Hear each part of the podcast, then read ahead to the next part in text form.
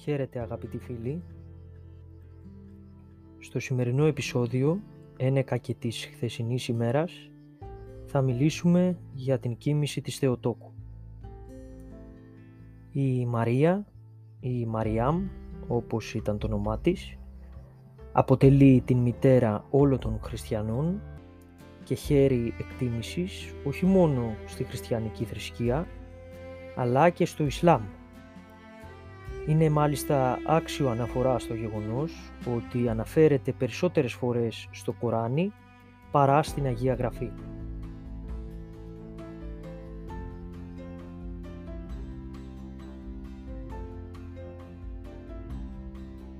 Πάμε να δούμε που συναντάμε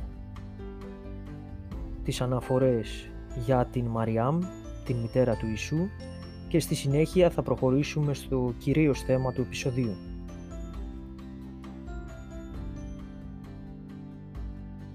Συναντάμε λοιπόν την Μαριάμ στο Ευαγγέλιο του Λουκά όπου τη βλέπουμε στον Ευαγγελισμό της Θεοτόκου.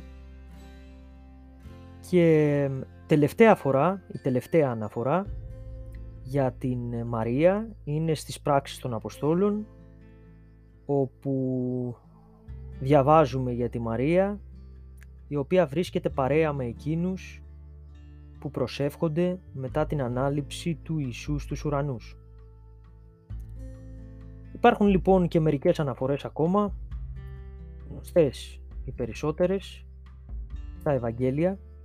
Παρ' όλα αυτά, η αλήθεια είναι ότι δεν υπάρχει καμία αναφορά για την κίνηση και την μετάσταση της Θεοτόκου στους ουρανούς. Πρώτη αναφορά στο γεγονός, η παλαιότερη αναφορά για την κίνηση της Θεοτόκου είναι αυτή που συναντάμε στην ευθυμιακή ιστορία. Η ευθυμιακή ιστορία είναι μία ε, χαλκιδονική έτσι, εκκλησιαστική ιστορία που σήμερα σώζεται μόνο σε αποσπάσματα γράφτηκε στα ελληνικά ε, περίπου το 550 με 750 μετά Χριστόν ή και στις αρχές του 6ου αιώνα σύμφωνα με κάποιες άλλες θεωρίες. Τι μας λέει η ιστορία αυτή; Στην ιστορία αυτή μαθαίνουμε πως ο αυτοκράτορας Μαρκιανός και η γυναίκα του Πουλχερία ζήτησαν τα λείψανα της Παναγίας από τον Ιουβενάλιο Ιεροσολύμων, τον Πατριάρχη της Ιερουσαλήμ, ενώ βρισκόταν στο Συμβούλιο της Χαλκιδόνας το 451. Σύμφωνα λοιπόν με αυτή τη μαρτυρία, ο Πατριάρχης της Ιερουσαλήμ απάντησε ότι δεν υπάρχουν λείψανα στο τάφο και μάλιστα την τρίτη ημέρα μετά την ταφή ανακαλύφθηκε ότι το μνήμα της Θεοτόκου είναι άδειο. Μάλιστα, μονάχα το σάβανό της σώζεται στην εκκλησία της Γεθσιμανή ενώ από μία άλλη παράδοση μαθαίνουμε ότι εκεί βρέθηκε η τίμια ζώνη της Θεοτόκου η οποία σήμερα βρίσκεται στην Ιερά Μονή Βατοπεδίου. Πρέπει να αναφέρουμε εδώ τα εξής, ότι καμία περιγραφή του τόπου αλλά και των συνθήκων του θανάτου της Μαρίας δεν έγινε παγκοσμίως αποδεκτή από την Εκκλησία. Παρ' όλα αυτά, υπήρχαν πίνακες στην πόλη της Εφέσου ε, οι οποίοι απεικόνιζαν το γεγονός αυτό.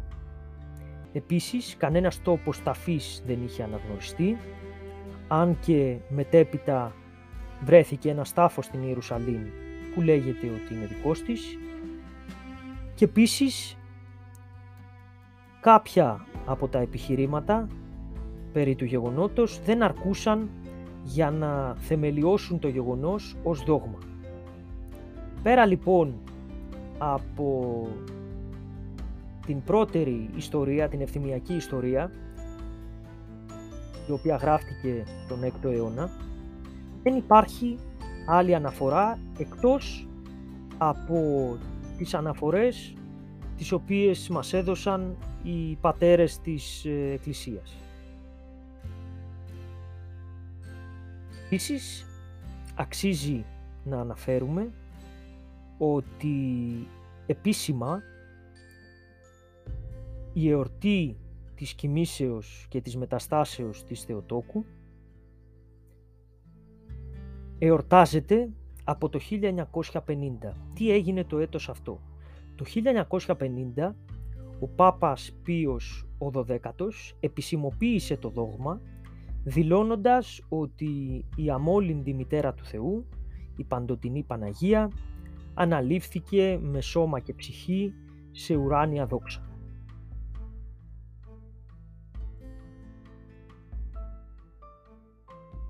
Αυτά λοιπόν γνωρίζουμε για την κίνηση της Θεοτόκου. Η αλήθεια είναι ότι οι πληροφορίες που έχουμε είναι ελάχιστες, εκτός δηλαδή από την ευθυμιακή ιστορία και τον λόγο του Πάπα Πίου του 12ου το 50, όπου ουσιαστικά επισημοποιήθηκε η ορτή. Ό,τι άλλο έχουμε στην κατοχή μας είναι από την πολιτιστική χριστιανική ιστορία, δηλαδή είτε από κάποιους πίνακες, είτε από κάποια κείμενα διαφόρων ιερέων και αγίων, τα οποία συνθέτουν τις ε, πληροφορίες που έχουμε για το γεγονός αυτό.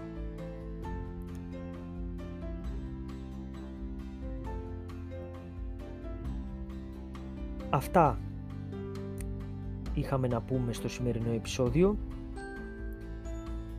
Ελπίζω να είστε καλά. Θα τα πούμε πάλι σύντομα.